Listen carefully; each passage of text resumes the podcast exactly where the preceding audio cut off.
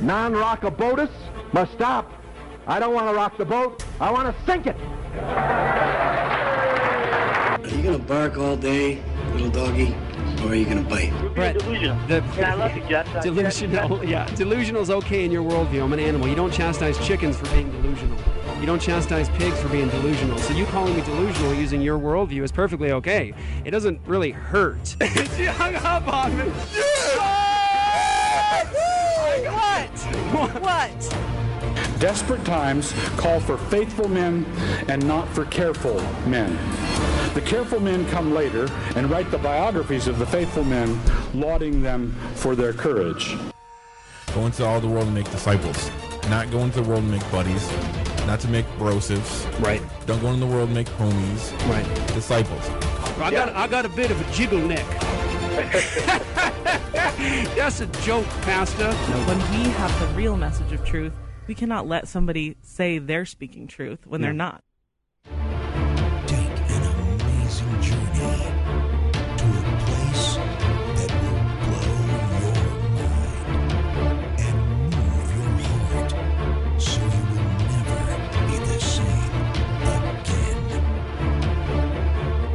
Black bears weigh between two and 500 pounds. Brown bears weigh between 300 and over a thousand pounds. Black bears run away from you. Brown bears run at you. When attacked by a bear, simply lie still on the ground. Cover your face and head with your hands. When the bear has finished batting you around and mauling you, contact the U.S. Forest Service. And now, ladies and gentlemen, it's time for Pastor Luke Pearson in The Bears Roar.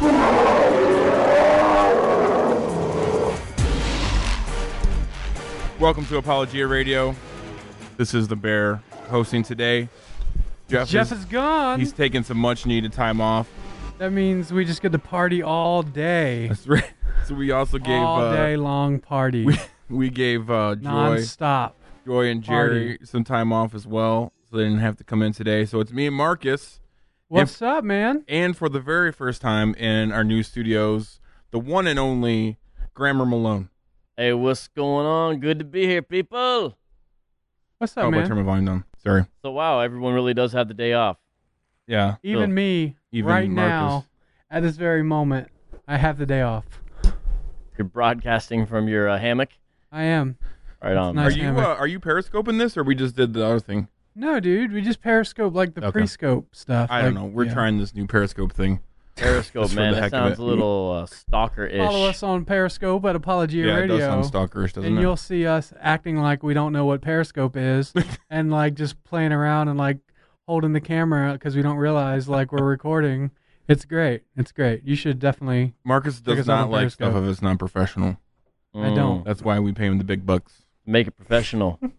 That's right. So, um, I gotta tell you, right now, I really feel like I'm living like in the, uh, e- like through the plagues, plagues of Egypt. because of. Uh, I'll tell you why. the- So, like, I've had, if you've been listening, been having a lot of trouble with my AC lately. Oh yeah, I heard. I heard. had to stay in a hotel last week because the compressor went on all that. It's still not fixed. Mm. I'm still waiting a phone call. I was supposed to be coming today. There's like another blockage in the coils or something. So my house has just been like super hot like all week. It won't cool down. And then last night, um, we found two scorpions in the house, Oh. which that's that's like the fourth and fifth of the year, I think. And Do not I- put your shoes on without checking them What? first. well, just wait. So I do I I spray and stuff all the time, like in the earth, like all this different stuff. Like I've done everything I possibly can. And so we saw one last night and then I killed it, you know, whatever, and we're like, all right, this is crazy. So then I go to bed and I'm laying in bed, about to turn the light off.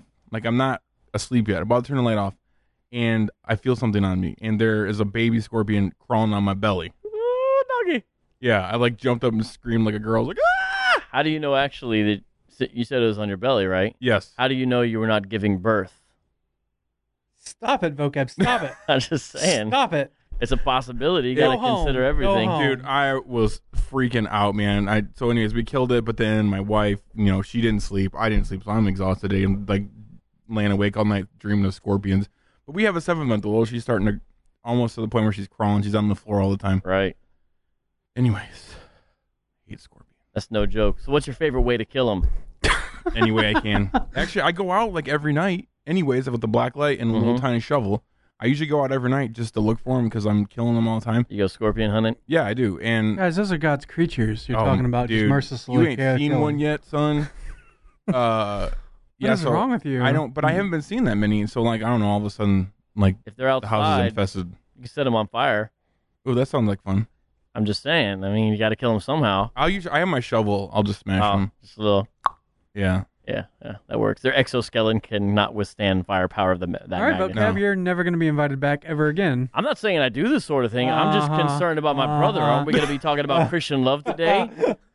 Yes. Love your neighbor as yourself. I don't want to get bit by a scorpion. Do Yeah. you? So No. no, not at all. yeah. Anyways, so uh, yeah, we need to get rid of the pharaoh or something because his his heart's hardened. That's and why there's I scorpions. I guess I don't know. Next Could time we have just frogs. because you And, chose to live in the desert, but yeah. Yeah. So, anyways, um, Just because you can turn a garden, a desert, into a garden doesn't mean it's a good idea. yeah, Oh. through that.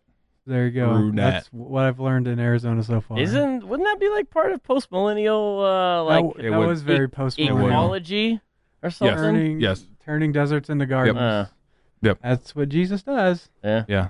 Welcome to Apologia Vocab, Hey. where Good we to, talk about hopeful things. good to be here. All right. yeah. Okay.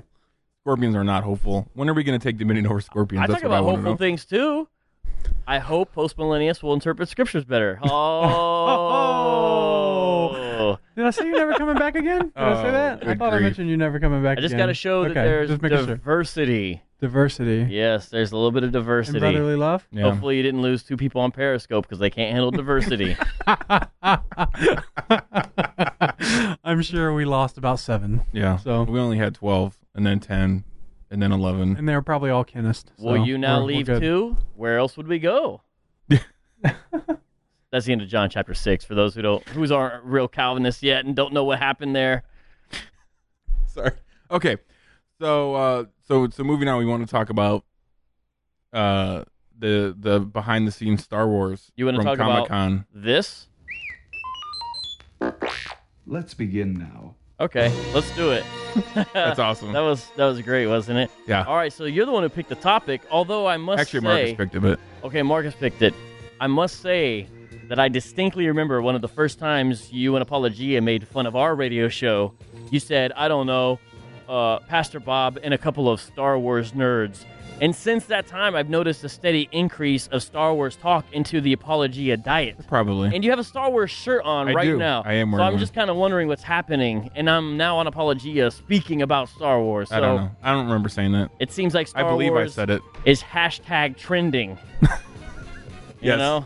I'm sure it is. Yeah. Uh, uh, from You're not you're not helping your case up stay on our show. I can tell you that much. hey, it's all right. It's- Well, we got seven million views on this new YouTube trailer, which I think is really awesome. Seven million. Are I you think s- it's already up to seven million. that's amazing, actually. Yeah. Wow, I didn't know that. Wow. That's- and so um, it's great because it shows behind the scenes stuff and it shows the practical effects that are going to be used as opposed to just throwing all the actors in a green screen room for six months and making a movie.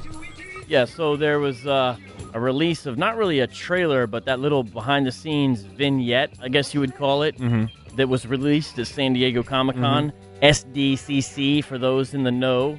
Did you go? And- you didn't go, did you? No, I've never been to San Diego. I don't even know if I ever will. It's too uh, Hollywood. I, I prefer Yeah. the Phoenix Comic Con. It's a little more homegrown still. Yeah. All the weirdos are still at the Phoenix one. That's what you're saying, right? Yeah, but they're they're weirdos from the block. So you know what I'm saying? So I prefer that.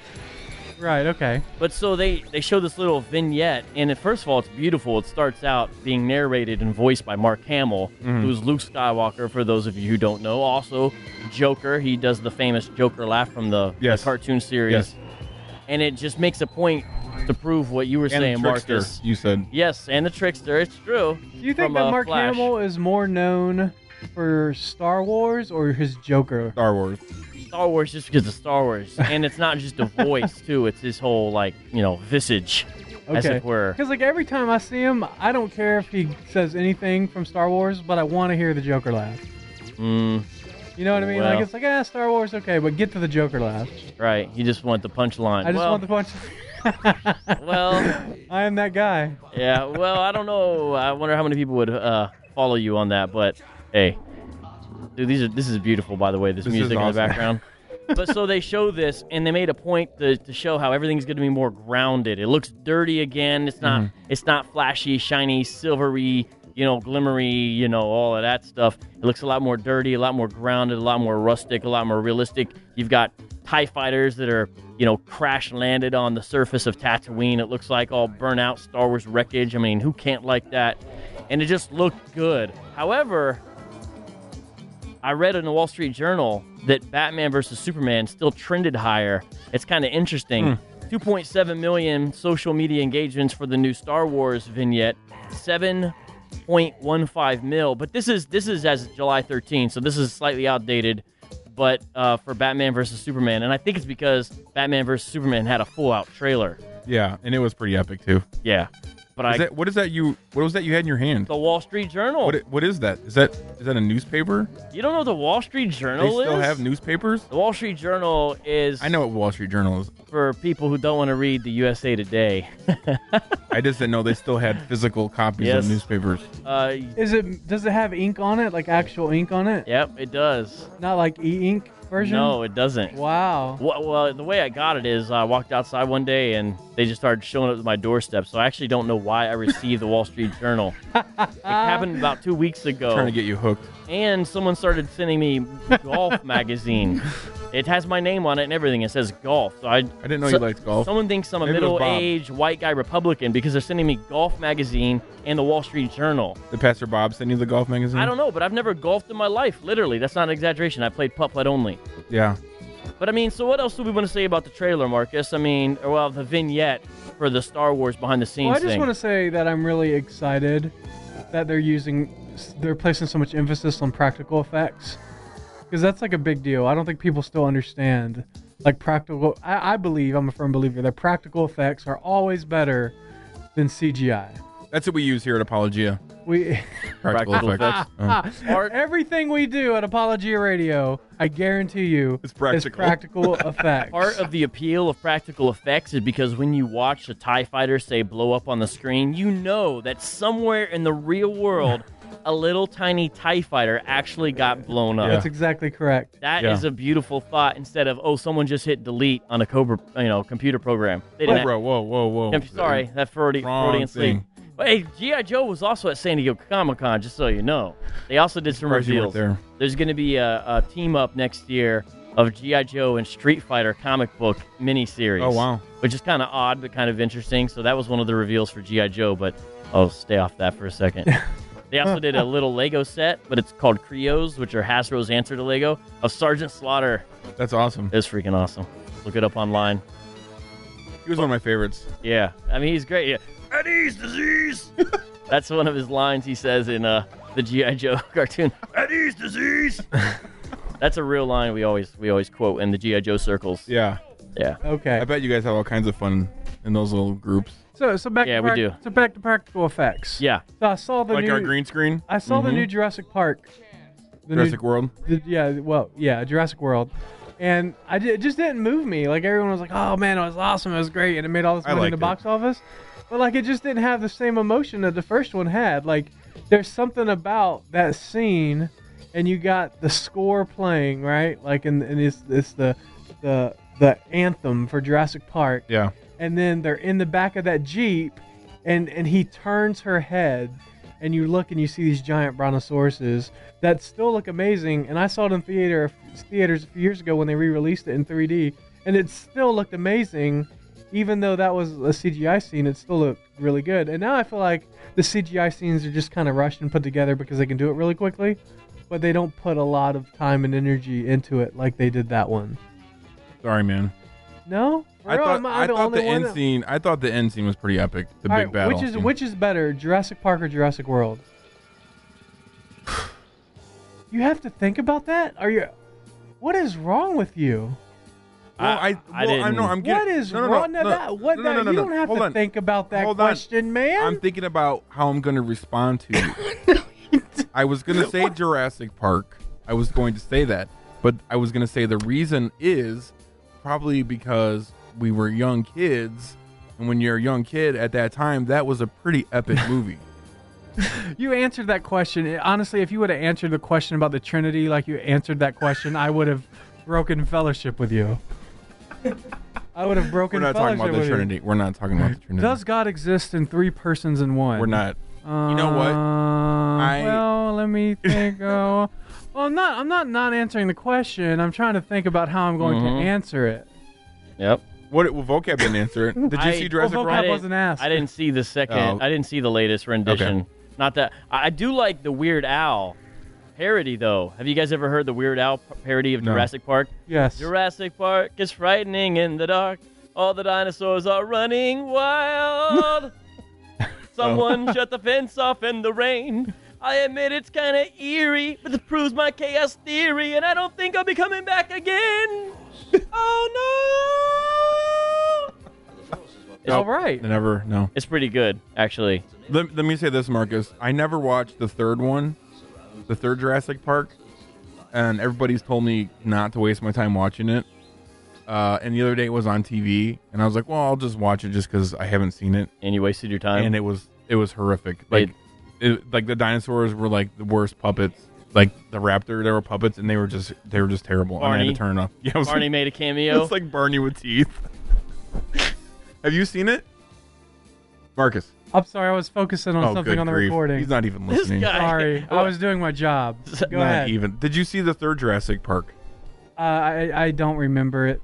You So- would remember because it's bad. guy. Well, I mean, I definitely saw it. I just don't remember. I was it, just saying so- how bad it was. Is that when they did like I saw like uh a beh- like a like a, a, a movie critic that was like rebu- re- like refuting that movie to how terrible it was, and they did like Benny Hinn music when they were the raptor was chasing like him around the building, and I was like, like that was awesome. Wait, wait. Did you say Benny Hinn? Do you mean Benny Hill? Yeah, he means Benny Hill. I, I was, I meant I, was meant thinking, Benny Hinn. What is Benny Hinn music? Because the only thing I was thinking of was like this. Tie my bow tie, shit about a Honda, about about a Kia, or something like that, you know? like Benny Hinn music. But you meant Benny Hill. That's the the old. no, I meant English- Benny Hinn. oh, Benny that's Hinn funny.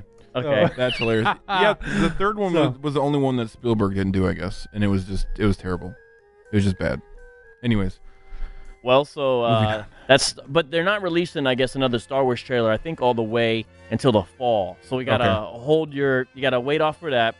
But the big other thing happening, and there was some Comic Con related stuff with this, is Marvel has got back the Star Wars license because for a long time, Dark Horse and some other uh, comic book companies had Star Wars. Because when Star Wars first came out in '77, it, they actually had a comic strip, like a daily black and white little comic strip, and it, also they had the books.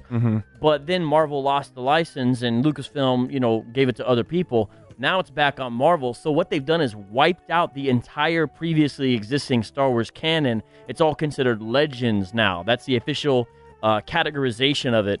So everything that's happened prior in the expanded universe, which Star Wars fans call the EU, is all legends. They give it this little thing that means it could have happened, could be based in truth, whatever, whatever. But now they're starting over, and there's hmm. all these Marvel titles of all these different Star Wars books. There's got to be like 10 different Star Wars books that are Wow. all starting. They just all started like within the past year on number ones. So what you're really saying, vocab, is that we could see a Star Wars Guardians of the Galaxy collaboration movie. Yeah, I mean, you could do all. There's all kinds of stuff they can Wow. do, especially because Disney they own Marvel. They Yeah. you know they own, own all this stuff, and so who it's knows like what worlds they'll do. colliding right there. I mean, a guy the other day was talking about making a Jabba the Hutt trilogy based upon like the Godfather series, you know, which made me go, oh, oh, oh, oh, oh. ah, ah, ah, ah, Did, did, did you ever see that Parks and Recreation behind the scenes clip with with the guy and like he was told he had to filibuster and like so they the, the camera guys were like,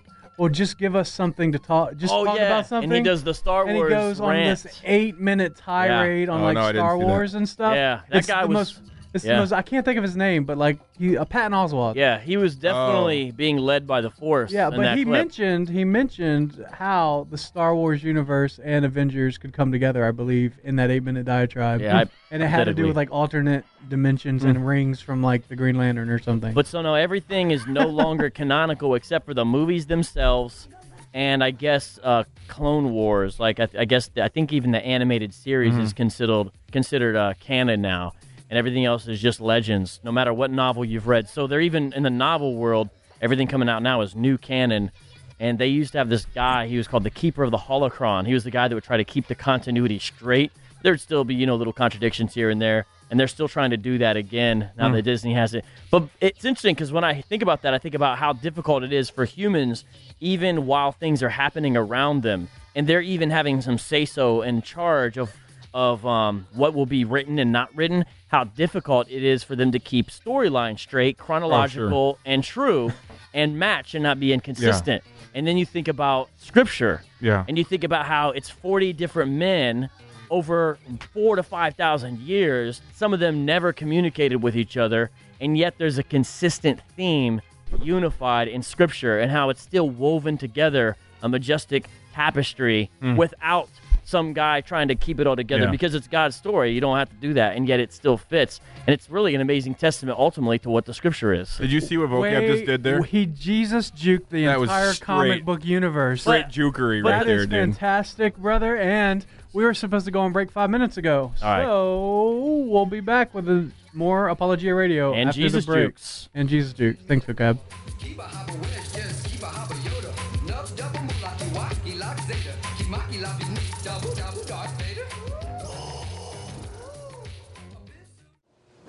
Ladies and gentlemen, beauties and beasts, I have some good news for you. But in order for me to tell you the good news, I must share with you the bad. A beard can be a most magnificent thing, but it can also be the downfall of a man. An unmaintained beard prevents a face from shining. An unmaintained beard causes dry, itchy skin. An unmaintained beard is a source of beard drift. You know, like dandruff, but beard drift. An unmaintained beard is sharp and ruthless, like iron bristles, not good for the lady friend. An unmaintained beard forfeits future growth based on the lack of preparation today. And let's not forget that an unmaintained beard robs your face from smelling amazing. Let not thy beard be thy downfall. Protect your manlyhood. An epic combination of manliness and manhood. If you are hearing this today, there is hope for your beard. Go to yukonsbeard.com and enter the code APOLOGIA, and you can save some money while you save your face.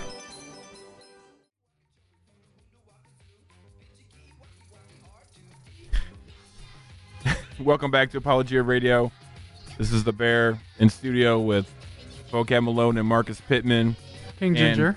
King Ginger. And uh, we're listening to some Ewok rap. Straight up, bro. Straight up. Straight up. Ewoks are gangsters, bro. I mean, they wear hoods, right? Yeah. They live in the woods, Yeah. right? They they wear bling bling, like those little like t- tooth, you know, those little teeth they be rocking. They got bling bling. Uh, they they seem to they, they seem to be uh, non-Caucasian. They're mainly black and brown. You know what I'm saying? That's true. By the way, let me help you guys out. When someone says uh, the ones and the twos, Yeah. they're referring to the, the two turntables. Yeah. There's one's on like channel one or something. Yeah. It's just it's just way it's like the way you say the turntable. I kind of figured, but yeah, the ones and the coming twos. out of Jeff's mouth, it just didn't sound right. it just means both turntables. yeah. And that's incredibly inaccurate because I don't have turntables back here. If you wanna um, if you wanna like do other stuff with that, you could say on the wheels of steel. That's Mm-hmm. another way to refer to the DJ. Uh, another thing is say uh, the selector, and when you want him to play a song, you say "Come down, selector." so "Come down, selector" means basically play the track. So there's Wow. there's like different you know things because he selects the track. You know that's like more of a Jamaican thing, dance hall thing. But you could be the selector, Marcus.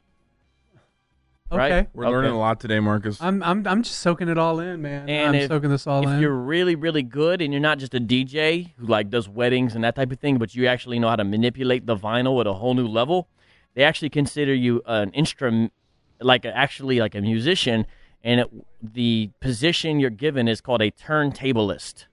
Hmm. So there's some slang for you guys. So Thank you. okay, just trying to help you out. Thank you. and I now feel we're much even more more, relevant. culturally relevant Yeah.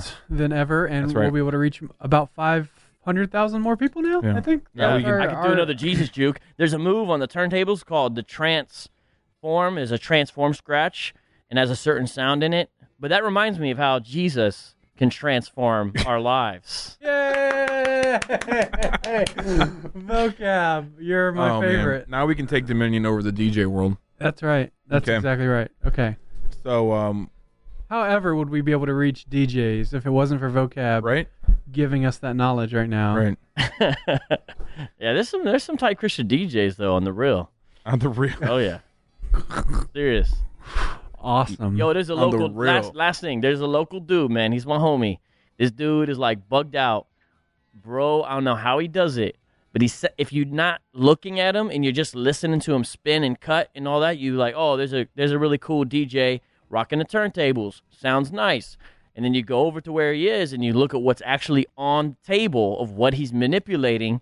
This dude cuts, spins, does mixes with tape decks Wow. and he has tape decks with pre-planned like joints on there, and he puts his fingers on the tape heads, like on, on the little Yeah. little parts, and not the tape heads. That's inaccurate. I don't know the name of the technology. Yeah, I'm with you. Little two things that go up that turn it, and he manipulates that, wow. and it's insane what he can do with it. Because nothing has a warmth like the sound of a cassette tape. Yeah, dude, it's crazy though.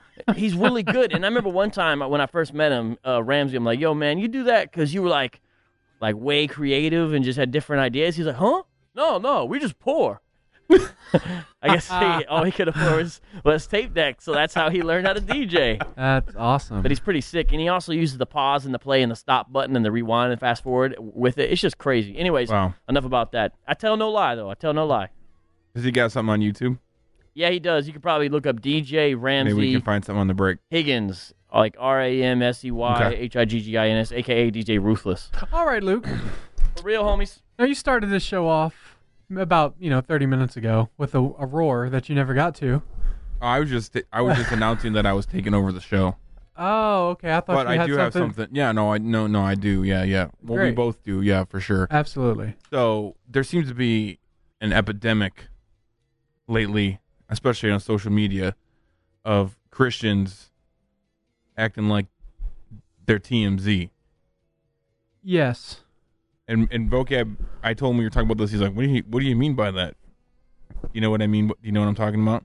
Uh, only a little bit. Okay, so basically, there's there's several dudes. Specifically, I'm not going to mention who they are, but there's people that are, uh, you know, TMZ. They make a living. We'll just say Voldemort. they make a living. The name you shouldn't mention. Yeah, right. Exactly. They they uh they make a living off of basically going after other Christians. Or no, I'm talking about sorry, TMZ makes a living off of going after celebrities, like following them around, you know, wherever they go, like just trying to dig Dishing up the dirt, man. Yeah, just Gotta digging up find the dirt. digging up whatever dirt they can to expose these people and Doesn't matter if it's true or not. Right, exactly.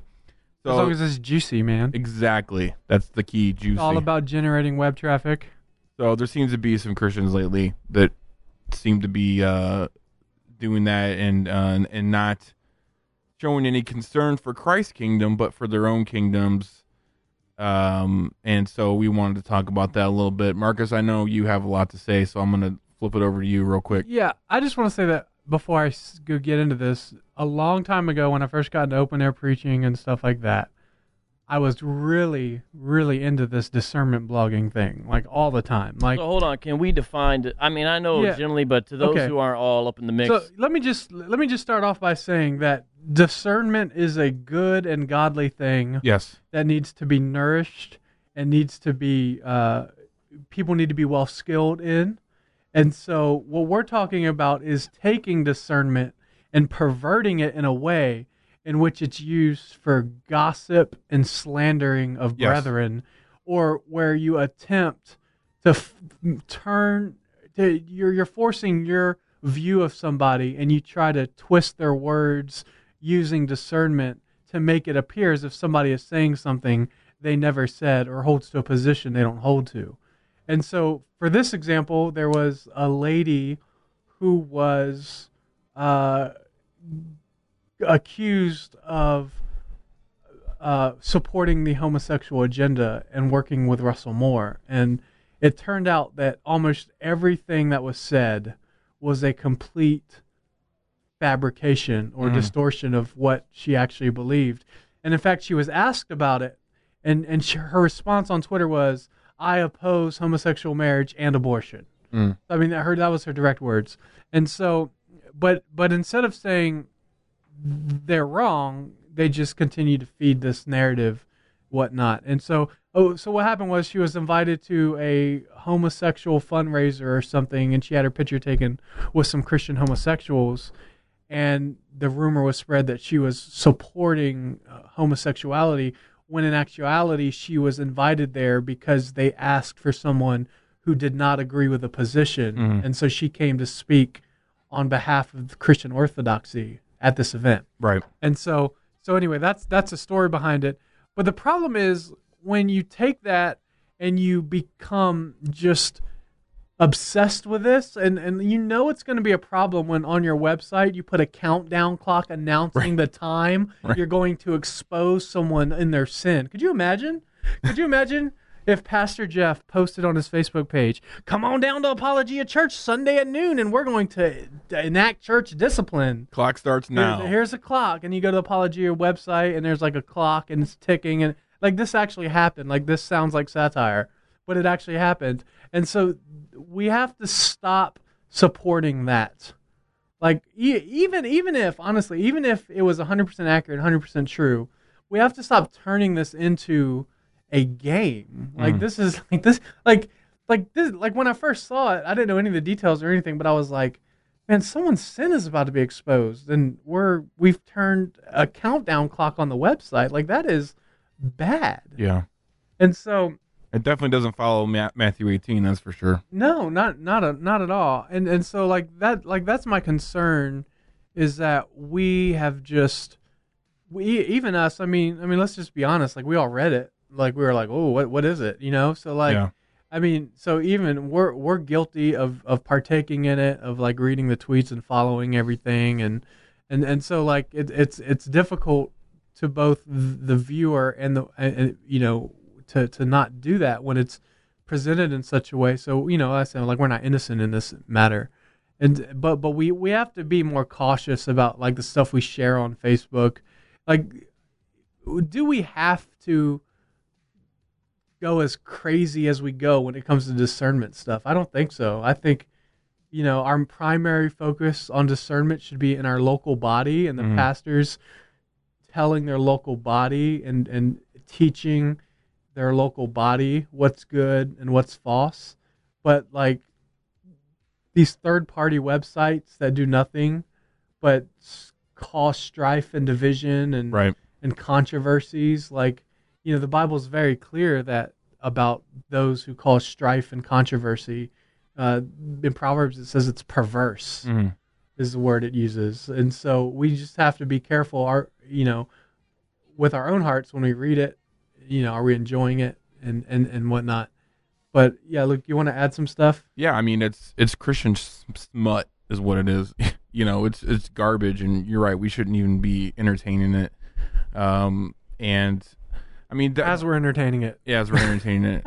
Yeah, see yeah, I know. Well, it's crazy, you know. But um, I forgot what I was gonna say when you said that. Um, I do got so I go do ahead. know actually a little bit of what you guys are talking about. I wasn't sure because it wasn't okay, but now I do. Oh, so I got a friend named Chris Bolt, and uh, Oh, he- yeah. he, used to be with a website called Choosing Hats. yeah, we read his article. does some good thing on presuppositional apologetics. We've had him on the show a few times. You guys should follow suit and invite him on your show. Yeah, Chris Bolt, you'll like him. And we he wrote an article about what you guys are talking about that I thought was pretty good. He um I like how he does that. He's a honest, straightforward guy, and he talks about these things. I don't know if you guys saw this. You may not agree with this one, but he actually wrote a, a article similar, not not identical, about a year ago, kind of um calling out the manner in which certain styles of presuppositional apologetics were being done on the internet and, and all Hmm. that. Kind of like an open letter that I thought was pretty good myself.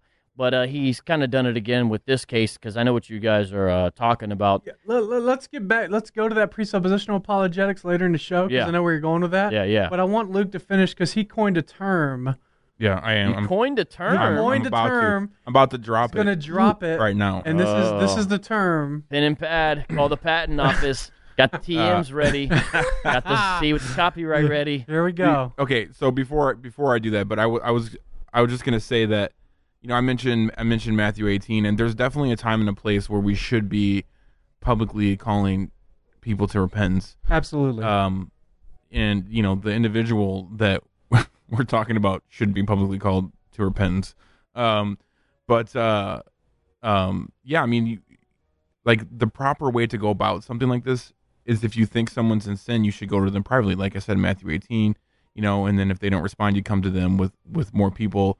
You know, if they don't respond, you know, then then you go, you take it to to the church. You know, so like ultimately, the way if there was if there was a legitimate issue with this with this um, lady we're talking about, you know, it didn't the the process didn't follow suit.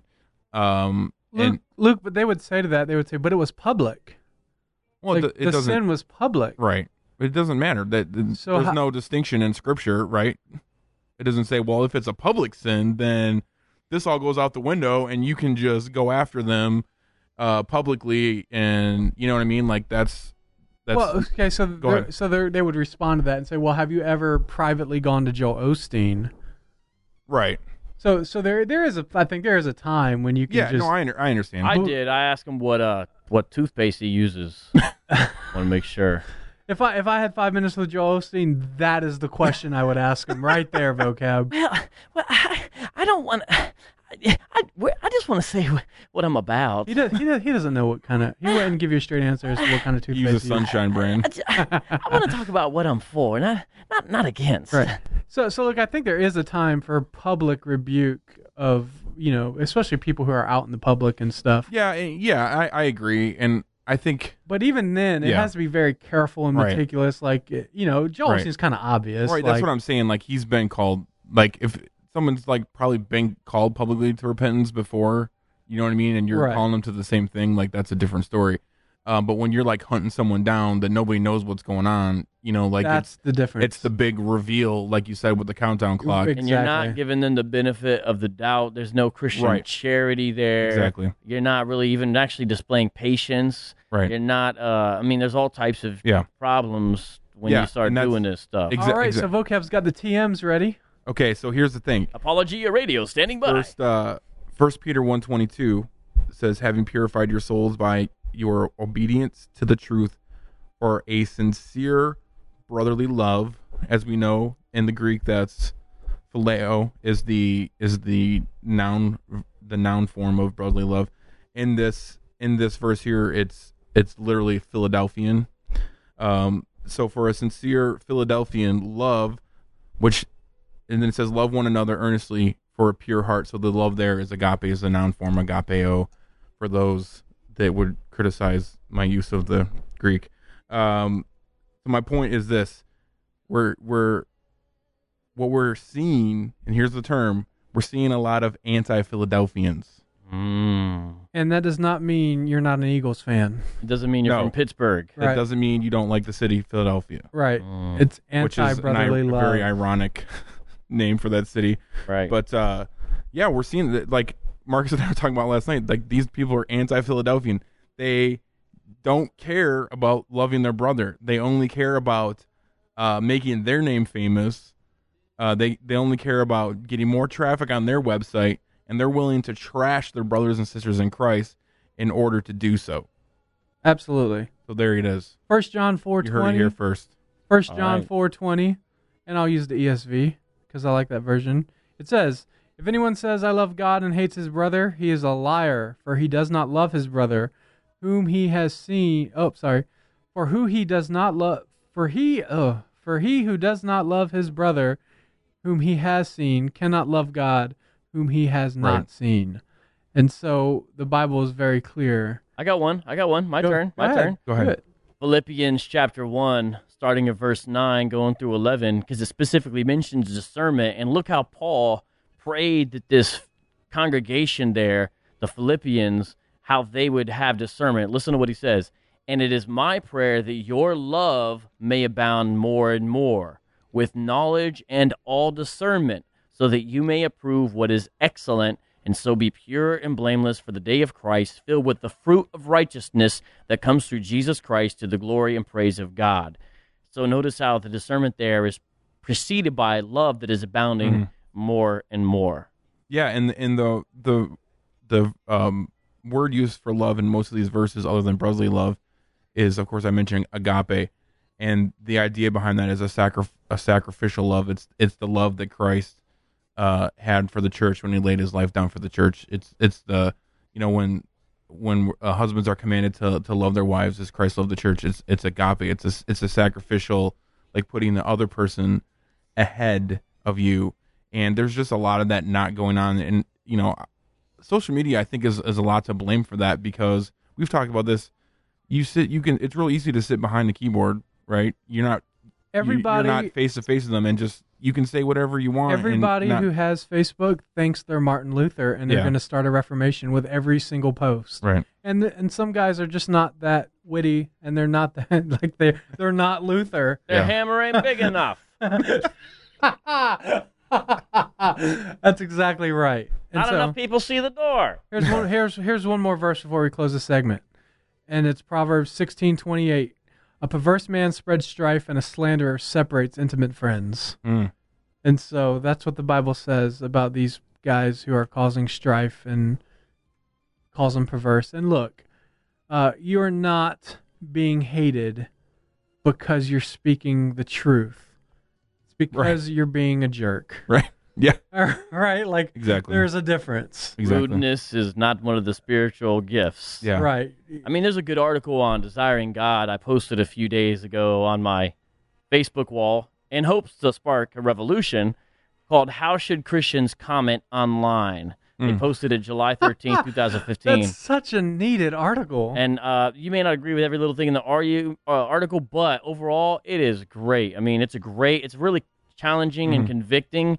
You know, it says, for example, we should uh, we should comment seldom, slowly, graciously. It's just good stuff, man. So uh, read that if you get a chance. Right on, man. Thanks. Maybe uh, if you shoot that to me, we can take a look and share it uh, for our listeners. So, anyways, we'll uh, be back here after the break. You're listening to Apologia Radio with m- me, the Bear, Vocab, and King Ginger.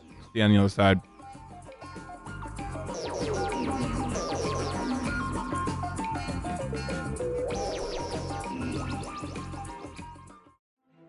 What's up, y'all? This is Jeff Durbin with Apologia Radio at apologiaradio.com.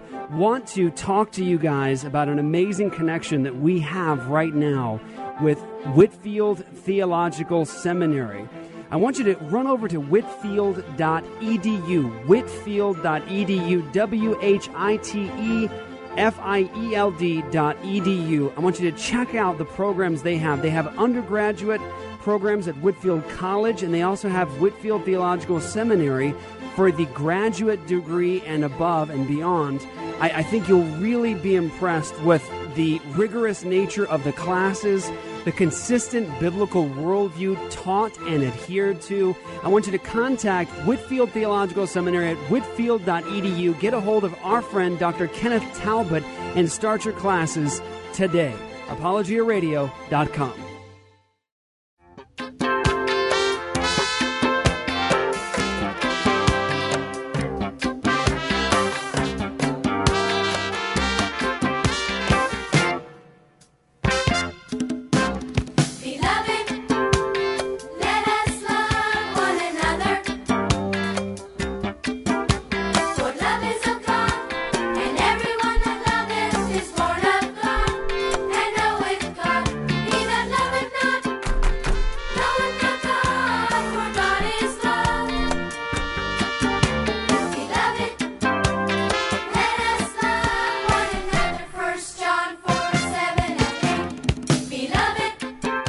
Welcome back to Apologia Radio. Jamming out to some Psalty. Marcus remembers Psalty, right? Sunday school throwback, man. Oh, yeah, dude. That and McGee and me. Oh yeah. And the VHS tapes. yes. And the VHS tapes of uh, uh of Adventures in Odyssey. Yeah, that was good. Yeah, man. What? McGee and me though. Remember that was such a weird thing. Like the whole idea was just weird. I know, but Christians were doing media then, man. Yeah, they were true. doing it. Veggie Tales. I do mo- remember McGee and me. It was like some like Yeah. weird alien puppet or something. No, no, no, no. He's like a kid that kind of looked like Macaulay Culkin a little bit. Isn't is That's like right. Nick McGee or something? It was a cartoon. he drew. He was like he liked to Oh, draw. that's what it was. And his homeboy uh, would maybe that was McGee. Was McGee the cartoon character? Yeah, McGee was the Yeah, cartoon yeah. guy, and he would come alive out of the page. Yeah, that's and what it was. Then they would go on an adventure. He's kind of like his like Jiminy Cricket, Yeah, it was kind of weird. you know, type of thing. Yeah. Ah, it's kind of creative in a way. Yeah, man, that that took a, that must have taken a lot of time and money to do stuff like that. You know, that was back when Christians put time and money into, you know, media. Okay, so I'm gonna go way back. I'm gonna see if you guys remember. You guys, did you guys ever hear uh, Patch the Pirate? No. That's fine. No. uh, Okay, so there was like, you were you were grew up Baptist, didn't you, Marcus? Yes.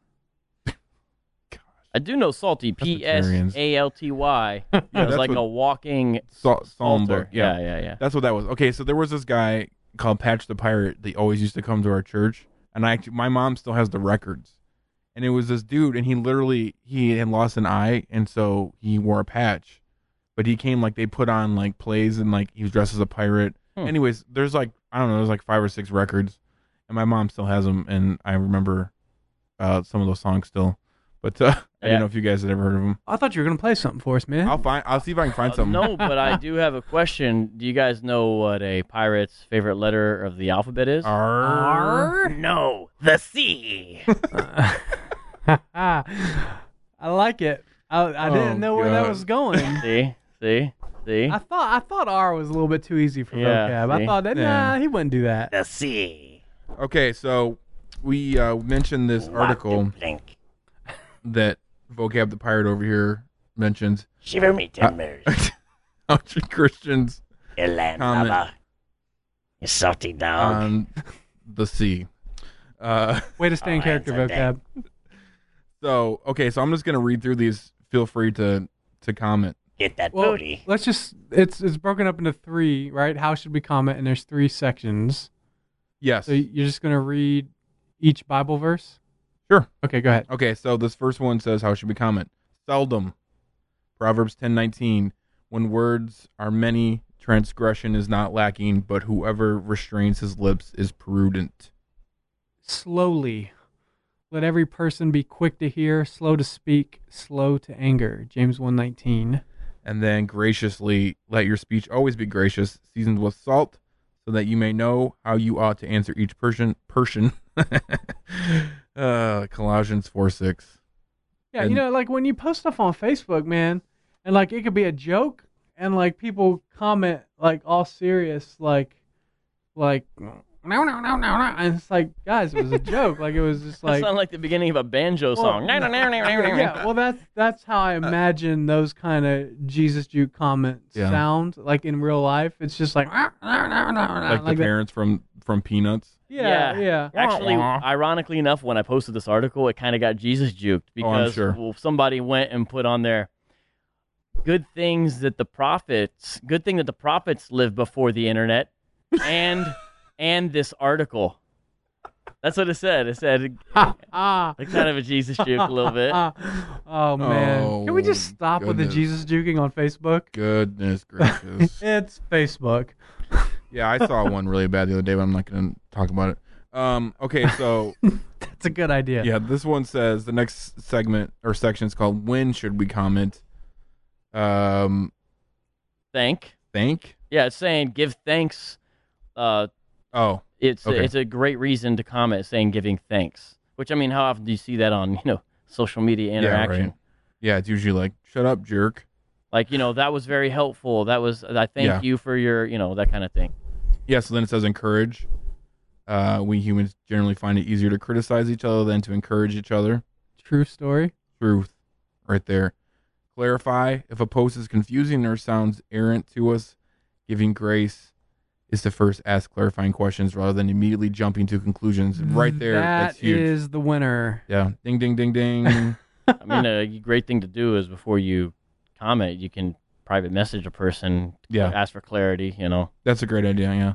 Or you know, what about like does does any like grammar Nazi laws apply here too? Hey, Like, cause you get people you hear that that? are like, Hold on, that reminds me another joke. Sorry. Did you hear about the guy who edited Hitler's speeches? Yeah, he was a grammar Nazi. okay, all right, okay. Anyway, like grammar Nazis, like it's like grammar Nazis and Jesus like it. jukers are like of the same spirit, don't you think? Sometimes. Yes. It's like Yes. whether it's T O or T O O. Like I don't know. I Whether it's Benny Hinn or Benny Hill. But it says to, well. knows? I mean that that's kind of like that kind of math. Anybody who does that is I'm- an idiot. I'm just joking. They need to be rebuked No, publicly. I'm not. Yes, I am. Way to Yeah. end your sentence with a preposition. Yeah. Yeah. Right. It's like it's like T O or T O O. It's still two. Like Yeah. it's like it still says the exact same thing and means the exact same thing. Right? Am I like am I No, the yeah, only you're one that's not- like you're not two writing- or two is is still two? You're not writing a novel. It's not like I said T W O when I should have said T O. It's just Okay. I'm missing an Since, O. Okay. since we're talking guys, about this, seriously. this is All one right. of my biggest pet peeves, and there's two people that I love dearly, and they know who they are. That every time they type definitely, it says defiantly, and it drives me absolutely insane. I'm like, seriously, man, that's not please my spell fault, check. man. It's not you. The spell check is going to give you the exact same. they're just gonna be like, Defiantly it's and okay. definitely are definitely not the same terms. Moving Well, on. But like, how do you spell check that? Because like, spell check's going to say you got it right. You just look at what you texted. okay. Um, moving on. the next one says correct, and then in parentheses gently. I think the gently should be in capital letters, big and bold. Bold. Yes. It should be gently correct. Marcus, are you making a general correction? In big and bold letters, yes. Giving correction should be quite rare. It says, I agree. I agree. Isn't this funny? Can you imagine, like, a hundred years ago, people having this, like, if you would have told them we're having discussions about how to properly be sociable on something called the internet, they would have been like, what are you It's like talking about? yeah, Yeah, it'd be but- like it'd be like saying, "Hey, you know what? A hundred years from now, you're going to be interacting with people in different countries and different languages Yeah. instantaneously, and you need to make sure that you're not a jerk about it." They would Yeah. be like, "What? Why would I ever be a jerk to someone who's in another country and I'm talking to you right away? That would be amazing." Well, it's like you know, uh, writing a letter, writing a Right. book. I mean, they would have, I think, some ability to, you know, Yeah. the concept. I mean, Martin Luther maybe could have read these sometimes. I don't know. oh, Uh, Martin Luther had some zingers. Oh, he he would have been he would have been fun on Have Facebook. you have you for ever heard of that website? It's like Yeah. uh, Martin Luther automatic Yeah. insult generator or whatever. They're good. Yeah, it's pretty wild. Yeah, they're good. Yeah, Um, dude. That's But you know, like, he could have been a battle rapper right there. Yeah, even if you look at like when Paul was writing like the Corinthians, right. like if you think about like this is what kind of changed my attitude towards how we treat uh, churches that believe differently and stuff. And I'm not saying like some churches are absolutely in error. Of course they are. But think about the Corinthian church. Like they were straight pagans. They had sexual immorality and all this Mhm. stuff. And Paul greets them as brothers and sisters in Christ at the beginning of the, the at the letter. Yeah. So I mean, like, if his attitude towards these people are gracious and love and kindness, like, why can't you know our blogs be written Yeah. in the same spirit and tone Yeah. towards even pe? I mean, I mean, like, I mean, that's crazy, but like, I mean, they were homosexuals and sexual ad- adulterers and and all this stuff, and and he says, you know, grace and peace to you in the name of Jesus Christ our Lord. Called them saints. He did Because he was an anti-Philadelphian. That's true. He was not an anti-Philadelphian. That makes so a difference. the last one, and this is, I guess, what we've been talking about. It says, "Do not start fires," and um, James three six, the tongue is a fire, a world of unrighteousness. The tongue is set among our members, staining the whole body, setting on fire the entire course of life, and set on fire by hell. Dang. Wow. Yeah, that's. I mean, that's that's the gist of it right there, right? Yeah. So speaking of like starting fires, presuppositional apologetics is a really good way to do that. What did you say, vocab? Yeah. And you can just you know be a jerk if you're a presuppositionalist. Yeah, well, I mean, it's like you you kind of have these disarming arguments, and you just wield them recklessly, you know, at everybody within distance, and just keep on jabbing them and jabbing them. But I don't think that's the way you're pos- supposed to proceed. So how would you proceed if Are you're you- doing presuppositional apologetics? Are we transitioning? Is that what's That was happening? that was my attempt That at was- a segue. yeah. I want to But make if you sure. say It was a good- it if you good. say are we transitioning, it defeats the purpose of the natural segue. I know, but I just had to make sure because, uh, hey, everybody out there listening, check it out. Right now, we're switching topics from like the discernment bloggers and how to comment online to calling presuppositional apologetics, uh, especially online. I was trying to be real smooth there, higher vocab. I was trying to be real smooth. I was behavior. gonna, I was gonna bring that in. I was gonna bring it in for from thirty thousand feet, and I was gonna land it just for you, and you just crashed the airplane right into the ground. Nah, that's all good, man. I did the uh, the data version from Star Trek. He has to like kind of get everything, you know, on the nose and obvious. And are we now having a okay? So check it out, man. Yeah, I wanted to make a point if we had time today on this show about how us as presuppositionalists act, especially online, because it's almost like you have cage stage Calvinists, you might have cage stage presuppositionalists, and all these new people now have these new powerful arguments, but it's real easy to become arrogant and haughty and then just recklessly yield, wield it against everybody. And I think I see some of that happening, and I would like it to stop. you know, Mm. so for example, uh, here's practical application of what how I would push for this. When um somebody is is maybe someone does a debate or they do some apologetics, and let's say they're a pre-supper, they're they're in the camp. In my opinion, I don't think it's the job of every presuppositionalist to get online and tell them how they should have been more presuppositional. I'm not saying never correct or anything like that, but I see sometimes, in my opinion, where people will go after people. I think it's unnecessarily unnecessary. Like I've seen people because James White, for example, maybe they, he quote uses evidence. They'll actually go after him sometimes in certain cases. Oh yeah.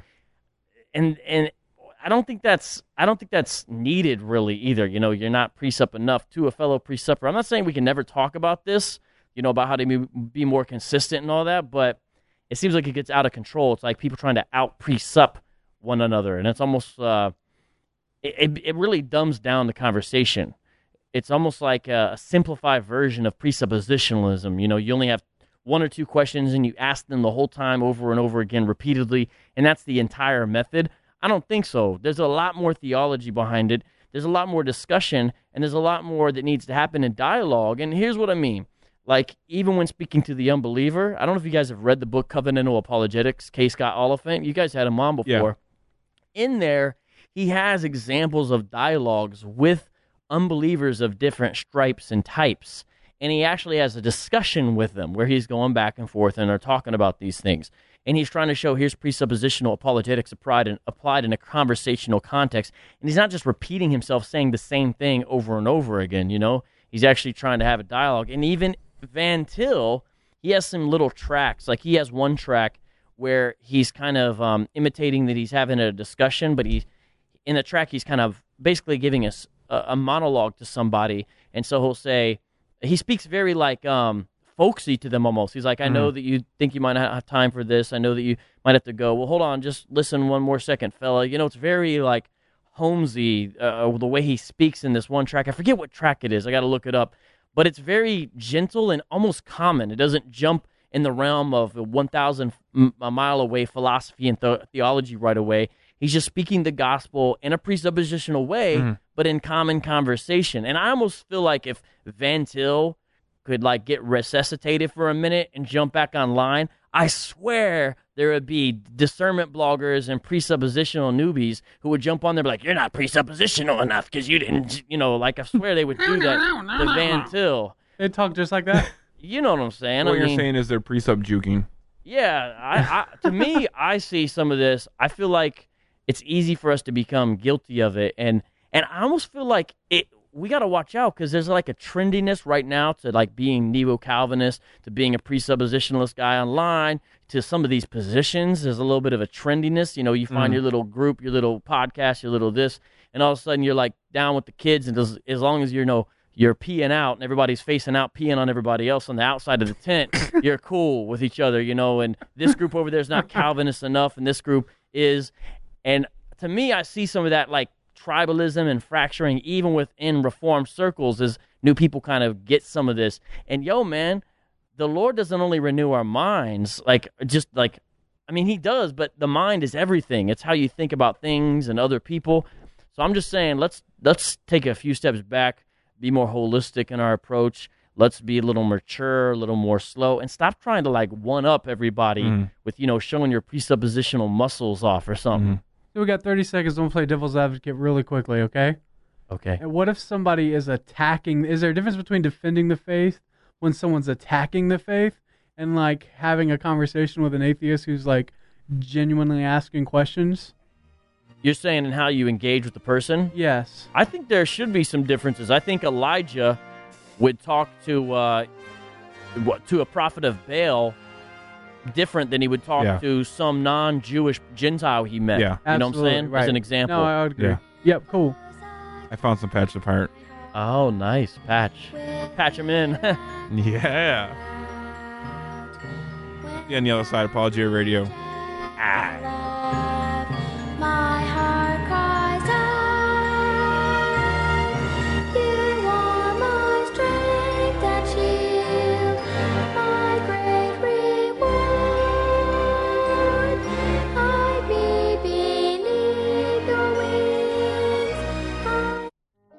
Hi, this is Mortimer with Apologia Radio. I want to ask for y'all good friends of ours to go on and click that button there and become my friends on the book face.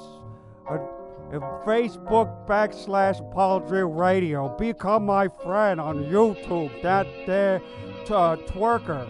The twerker, I want to I want to talk to you on the twerking. And send me out a twerk. What? Wait, what? Twitter. Apologia Radio on Twitter. And also want to tell you we talk about apologetics and theology, and we do a lot of swing dancing, and we make a delicious chicken gravy. ApologiaRadio.com.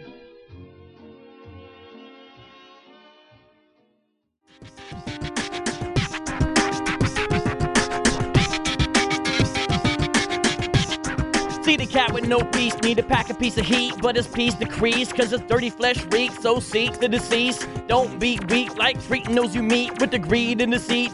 Beat the flesh down like rocky raw meat, make it tasty, feet like a foot fetish freak. Please let us seek joy, gentle peace, please. Patience with the peeps, be meek when we speak. Faithful goodness and self control. Don't go for delf like a solo show. Galatians 5 22 24. Oh, oh, oh, ha! Wow. Welcome back to Apologia Radio. That was Vocab Malone live with the bear on the ones and twos. That's right, man. This Yeah, I'm is, just chilling. This is never happening again. This is a No. once in a lifetime thing. So with that, we want to switch topics a little bit. Something a little bit more serious. Yeah, we were, we're going to pull a data, as Vocab mentioned last segment, and and, and switch it to something a little more serious. It's So still about brotherly love, though, actually. yeah, it is. So um, I'm going to pull this uh, here video up. Um, actually, Because that was something you're supposed to do before You know what? we started the segment. I had it I had it up before, and then I forgot that I took it down. Oh, okay. So we're going to talk about Planned Parenthood. Yeah, I'll go ahead and start it off, okay? Yeah, go ahead while I pull it up. So, I mean, as most of the world knows now, that uh, Planned Parenthood was caught selling aborted babies' organs uh, through an undercover operation that took like two and a half years. Mhm. And there was a video of one of the top executive doctors for Planned Parenthood. And I said doctors with square scare quotes, but you can't you can't see the scare Square, quotes square coats. square coats. Yeah. and so anyway, so she was caught admitting that hey, you know, we we can crush a baby's head in such a way that we don't damage the heart and you can get the heart or you can get the liver and and it rightfully so people were outraged and angered about it. Yeah. And and and I actually had a lot to say on this because for me, like I saw like all the outrage for this, and I was just like left scratching my head. Like they have to kill the babies, and they've been doing they've been killing the babies for forty to fifty years. But this is what gets everybody Right. riled up on Twitter. Right. Like this is this is obvious. Like uh, a friend of mine a while back ago did a campaign for Stericycle, which was the name of uh, the company that actually takes the medical waste, as they call it. It takes the aborted babies, and it and Stericycle is the name of the company that transports the, transports them to incinerators in North Carolina. And I've seen these. They're they're not, they weren't too far away from where I lived, and so they're these towering like pillars. They look like actually the furnaces you would see in concentration camps. And like you just see smoke and ashes coming out of it all day, Mm. and it is the burning of the m- medical waste in scare quotes again. So like that that is that's the business that's been going on for 50 years. And uh, m- my my friend actually they were actually using like Ryder or budget rent a cars or something like that, and he actually was able to get budget or Ryder to stop leasing trucks to Oh, them. wow. Uh, one because they were illegally using it to dispose of medical waste. Uh, they were just using non-refrigerated trucks and stuff. But so it was. I mean, I mean, it's just crazy. Like so, so like the fact that she's talking about this disgusting act of of trading organs, and people were outraged, and it was as it was almost as if the internet learned about abortion for the first time. Mm. And like that's I was just like, what what's happening? Like what like why is that why does that bother us? But like the act of like murdering the child not. Well like I don't understand. I just it was it was kind of weird to me. Hey, did you guys hear that uh, Planned Parenthood uh, they apologized? They did. Yeah, can I read you part of the apology? Please. Yeah, you guys will. It's like one of the things where so we don't want to cry, so we'll we'll, we'll laugh. So listen to Cecil Richards' apology. In the video, one of our staff members speaks in a way that does not reflect that compassion. This is unacceptable, and I personally apologize for the staff member's tone and statements. As always, if there's ever any aspect of our work that can be strengthened, we want to know about it and take swift action to address it. our top priority is the passionate care that we provide. That's uh, Cecil Richards there. Okay, um, why does she have like- to be compassionate f- Right. uh, over what? Right. I mean, I mean, I mean, like you don't. You don't want them to be compassionate. Actually, you want them to be robotic. You want them to not have feelings. Well, because like you know when you have the the the like forceps, like the kind of like the vice grips, and you like have them on the baby's temple, and you got to crush their skull. You got to make sure you do that in a compassionate way. You know things like that. But it's just medical waste. It's just snap- trading of organs. When you snap the spine, you know, like Kurt Mhm. Gosnell. You know, Mhm. you got to do that in a compassionate way. I'm So, so is it only wrong because the tone? Like, is that what she's saying? Yeah, well, of course they're not, they're not going to say uh, they're not going to say that what they do is wrong. I mean, for them to call it compassion, of course, is a a blasphemous misuse of the word compassion, of course. Yeah. But I mean, they're at, at least they recognize there was something wrong about the cavalier way in which Homegirl was talking about selling human parts. While for she's sipping wine, eating a salad. And, Yeah. And this wasn't like some staff member either. This is she's like high ranking, like some executive in Planned Parenthood. Yeah, she's like uh, high up, high up there, and I mean the, the the whole thing is crazy and sad. But I've seen a whole bunch, you know, on the what you might call the left, whatever you call it, but in that blogosphere, that world, a lot of the media outlets are doing all this um, damage control of they're not really selling body yeah. parts Patheos. and the the edited version tells the real story. But I mean, by the way, the people that released the video, the secret undercover video, also released an unedited version. two and a So half hours they're- long. Yeah, yeah. So they're really And- not trying to hide anything. And they're they the ones put- who yeah, released it. And they put a frame count on the video just to make sure like nothing Yeah. was cut. But the, you see, these essentially, I mean, these apologists for murder jumping up and down, uh, trying to like explain away what it is, you know, on Salon or Mother Jones or Uh-huh. whatever it is. And it's just, it's Well, crazy to see the defenses their, for their this. main defense is that obviously because they're not humans that it doesn't count as organ Yeah. trade. It's tissue. Yeah, it's just tissue.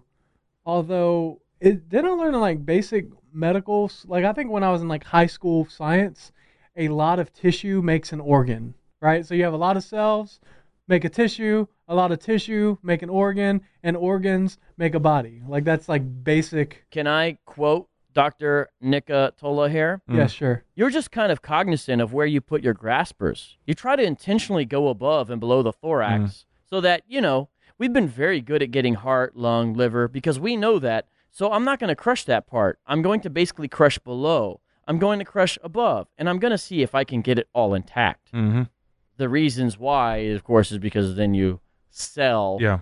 And then they'll s- say, um, "Oh yeah, we charge for shipping," but all the real costs are are upcharged to shipping. Yeah.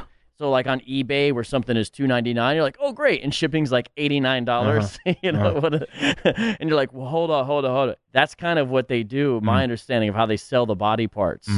Because you're not really uh, allowed to, to do it that way. But look at this one. She's asked about a price. This is But a- they're t- they're a nonprofit organization, so everything they do is reimbursement yeah. because they can't make a pro- like that's how it works.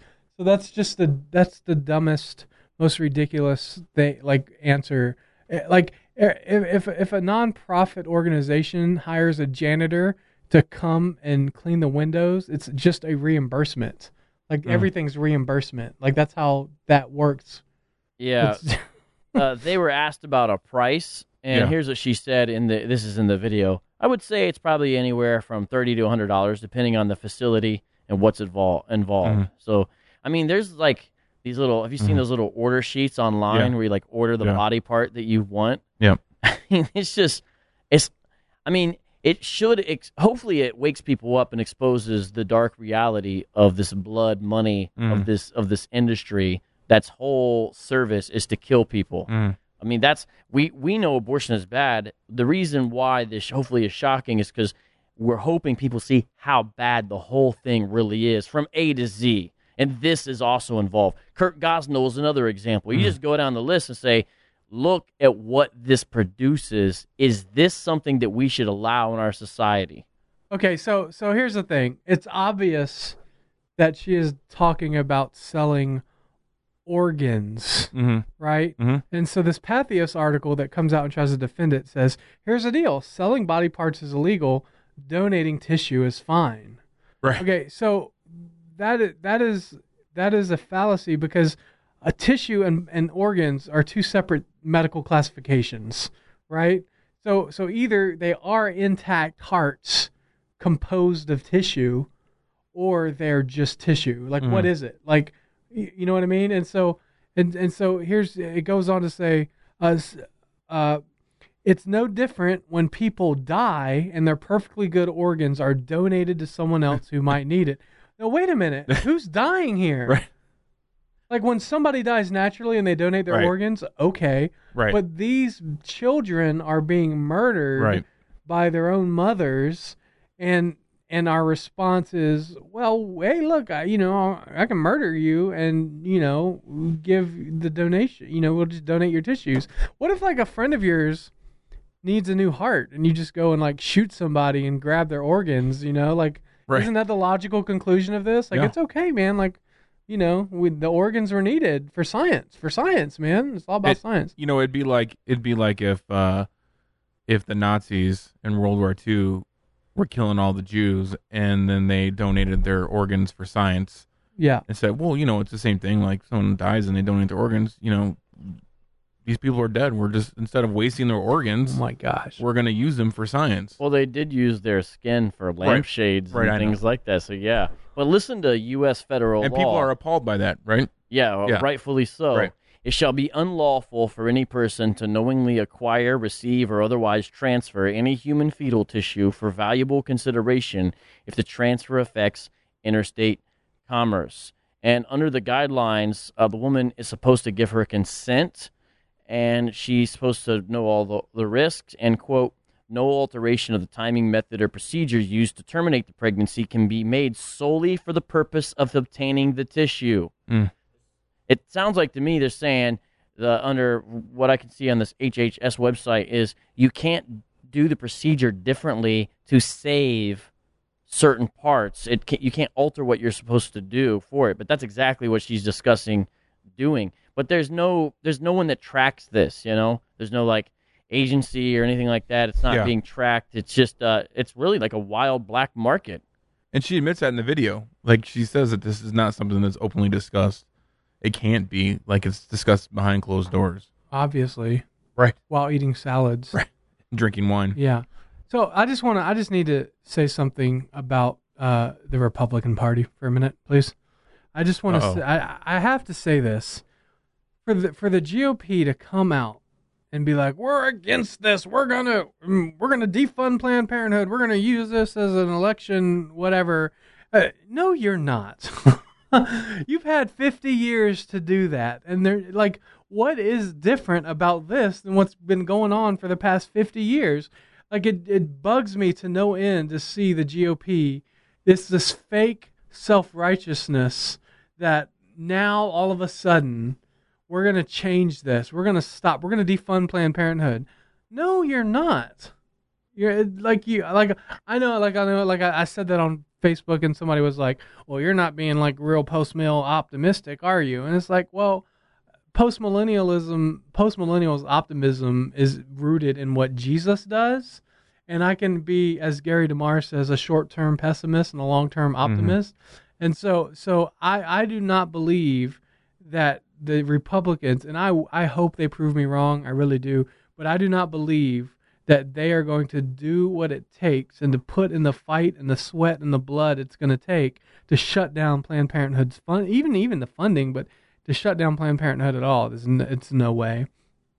And so, so I just want, I just want to, as we come into the election season, just because a candidate says they're pro-life does not mean that they're going to do anything about it. And some will, I, I believe that some might, but eh, overwhelmingly, I'm, I'm very pessimistic on that it issue. does look like Rand Paul sent out a campaign message Yes, and he's asking uh, Yeah. his supporters to sign a defund Planned Parenthood petition. Yeah, and, and so uh, when I said some candidates might do something, Rand Paul was definitely one of the ones that I think might have the best shot. Um, Yeah.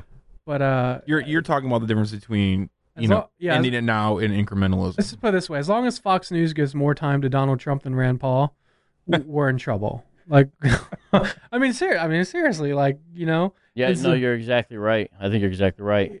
it's like seriously donald trump is go- is the guy you guys are like big on now like donald trump you, you're like could you imagine like that would that would be like us spending more time talking about joel osteen than sound theology Hmm. like right like like we're making a mockery of our own position like the fox news is supposed to And then we'd sound be- like urban theologian. yeah. Fox, Sure. Fox News is supposed to be on the side of the Republican Party, Right. and yet the the legitimate candidates they don't give any credibility to, and the and the the joke candidates they give all the time and and uh, to like it's outrageous. Yeah. So are are you done? Are you off your soapbox? Sorry, man. Politics okay. seasons, man. Get It's used okay. to it. I Get just- used to it. 2016 is coming. I'm gonna go I, crazy. I didn't want to. I didn't want to interrupt you if you were still going. So No, I'm good. Man. Okay. I'm good. I'm, I'm calm Um, down now. So I want. Yeah, I wanted to read some more of this article from Patheos. Um, Let's do it when we come back from a break. okay, let's do it. Let me get a song. While while you're doing that, I encourage people to Google a Life News article about this.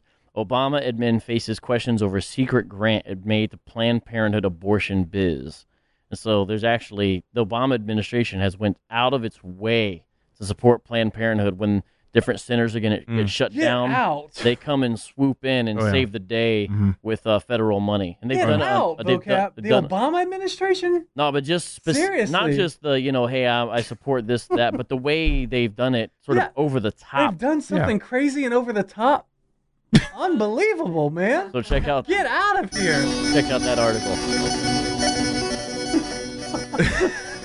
Oh, Gia Radio. Marcus wants me to shut vocab up apparently, and I forgot this was really fuzzy for some reason, so we're just gonna deal with it. So we'll see on the other side. Listen to beautiful eulogy, singing entitlement. Apology Radio. We'll be right back. False authority, like we're the ones who rule reign. The mentality of the majority is more than metaphorically morphing into a misinformed form. Hi, I'm Matthew. And I'm Sam. And we have a new podcast called the Reformed Kidcast, where we go through the catechism with our daddy. It's a lot of fun and your kid will love it. Please go subscribe. subscribe. Subscribe. Subscribe on iTunes. We'll see you on the Reformed Kidcast.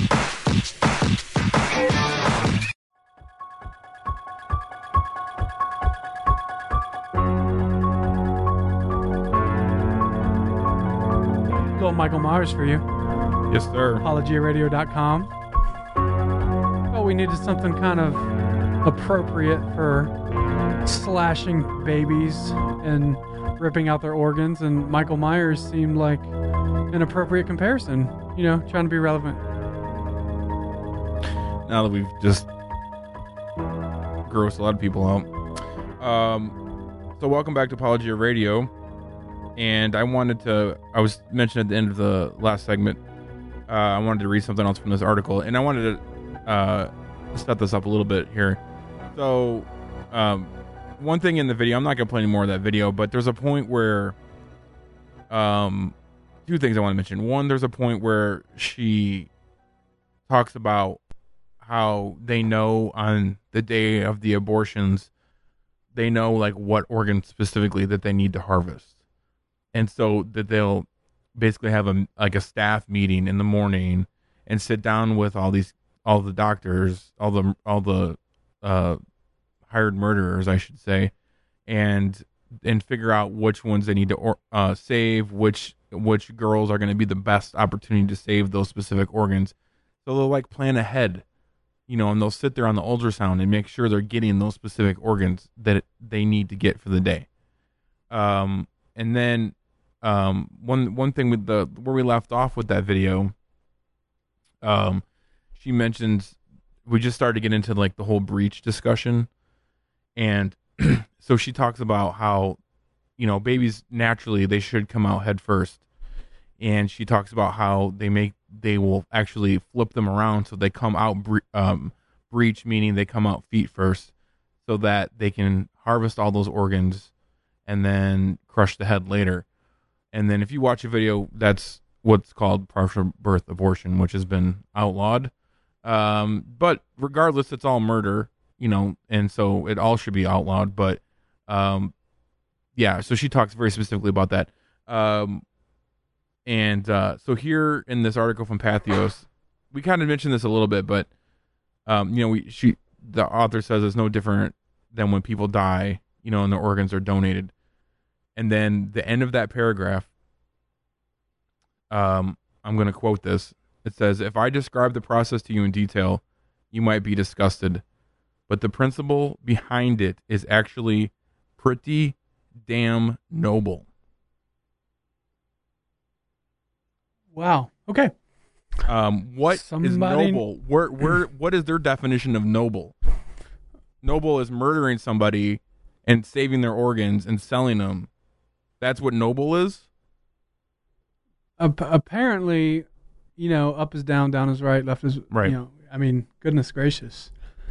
But I, I think the problem is that maybe like one of the good things about this is that you can't hide behind uh propaganda like Right. choice and a woman's right to choose and it's uh tissue like you can't do it anymore like it's obvious it's it's it's very clear that the people in the higher ups of Planned Parenthood know that they're murdering babies and and I think the best thing that we can do now is to not use soft language Yep. when discussing this anymore like we cannot we we cannot use the language of the incrementalist um the soft labels uh you know a woman's she's just in a tough position Mm.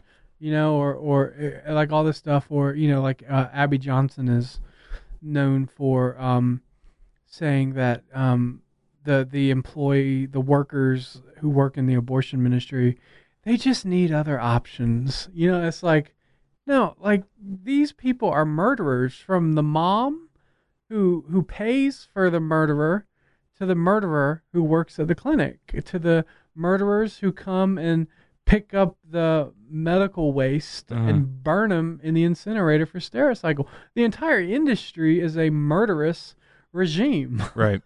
and we need to stop using soft language as a way to try to win um w- like we're going to lose the propaganda war if uh, on abortion if we don't come out and speak the truth clearly for what it is. That's the only way you can fight propaganda is with truth. And coming up with your own softer propaganda is not the way to do it. Like it just doesn't. It would never work. Uh, the, the, you don't. You don't defeat what was happening in Nazi Germany Mhm. by not calling concentration camps concentration camps.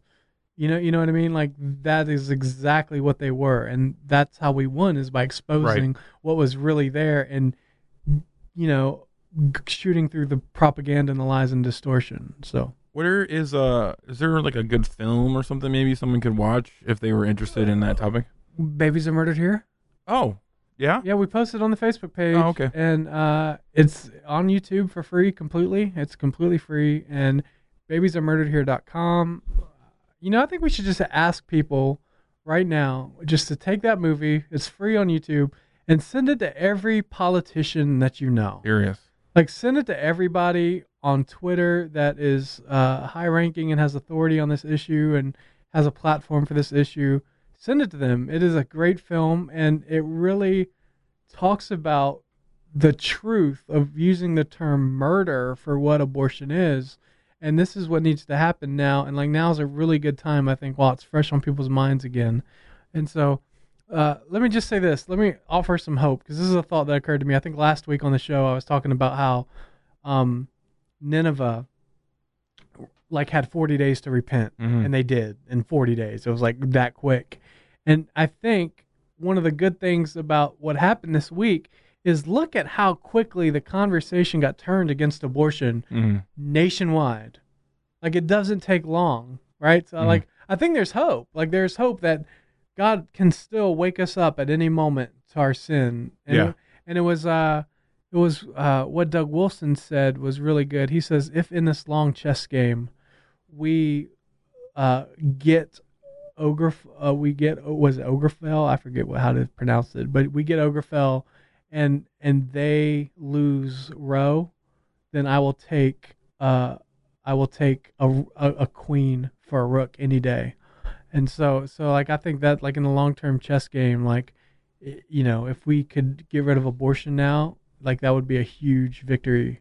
And I think it can happen. I, we just have to motiv- be we have to be uh very deliberate and strong and and organized and you know i'm going through the thing where michael brown is talking about um the, just the movement and the organization and the structure the homosexual lobby had in the 60s 70s Mhm. till 2015 and when i think about their organization and their skill like there's no one in Christianity right now that I could say is rivaling their intensity Mm. and organization in in any other social issue, homosexuality, uh, abortion, slave trade, sex sex trade, none of that. Like no Christian has that level of dedication, and that that's our judgment. So Mm. you know, this is a war. You know, it's a war, and we need to fight it. Yeah. And instead of sitting back and thinking everything's gonna get worse, right, vocab? Yeah, I mean, I hope That's right. these, I See? hope He these said right. Yep. revelations stick in people's minds because the media always underreports it. Uh, Oh, yeah. I mean, Yeah. they're not able to get away from it totally, but it they they definitely, generally speaking, don't do it justice. Mhm. And I was just talking to someone the other day about Kermit Gosnell, whom I've name dropped a few times in this. Already, people have forgot or even never Mm. heard, even Yeah. people that I've talked Yeah. to that are aware of these types of things. And he's the abortion uh, d- doctor out there that was in Pennsylvania that they called his clinic House of Horrors. Now we know they all are, but his was over the top. Yeah. And I mean, I don't want people to forget about him either. I mean, uh, I mean, if we had time, I would talk about Gosnell. I mean, I know it's kind of changing the subject. I do want people to remember though what Planned Parenthood does and what they're doing, Mhm. and the lack of compassion and cold heartedness in in the in this whole industry that they've Yeah. created. Have you seen Babies Are Murdered Here? I haven't seen all of it. We What? have like about 200 copies, so I'll give you like as many as you want when you leave. All right, For thank reals. you. Sorry, Marcus. Man, that's okay, man. Sorry I'll get that. over it.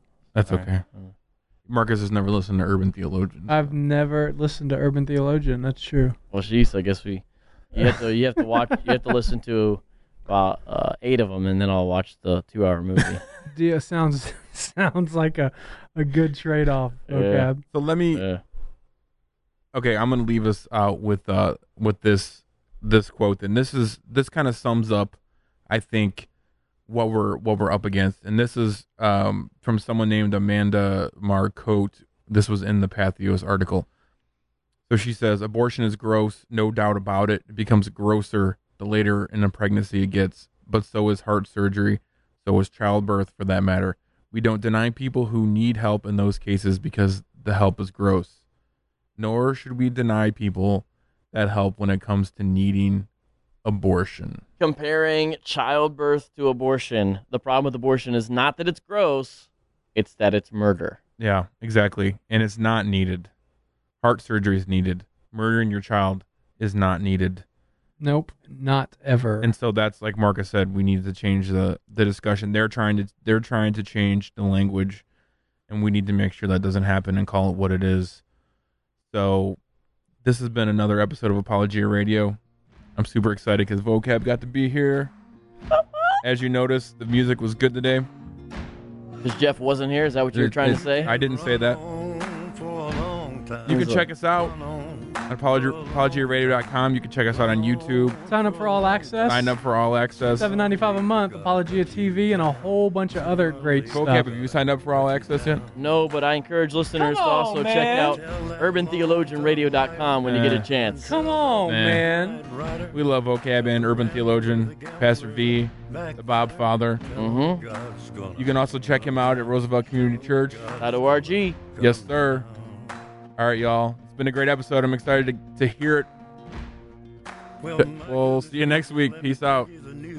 My head's been wet with the midnight dew. I've been down on bended knee, talking to the man from Galilee. Hi, this is Jeff Durbin with Apologia Radio. You can get us at apologiaradio.com. I'm also the pastor at Apologia Church in Tempe. You can get us at apologiachurch.com. Want to invite you guys to join us for worship, the word, and fellowship on Sundays at 4 p.m. And that's Joy Tempe. Hey there, we are a family integrated church, so we invite you to bring your whole family to worship with us. This is Luke Pearson, the ministry bearer, also discipleship pastor at Apologia Church. Like Jeff mentioned, we are now meeting at a new location and time, 4 p.m. on Sunday afternoons at Arizona Community Church. That's 9325 South Rural Road and Tempe. We're meeting in the Community Center, and that is between Warner and Ray off of Rural. Again, you can reach us on them internets at apologiachurch.com. Delicious beards are encouraged but not required. Glory!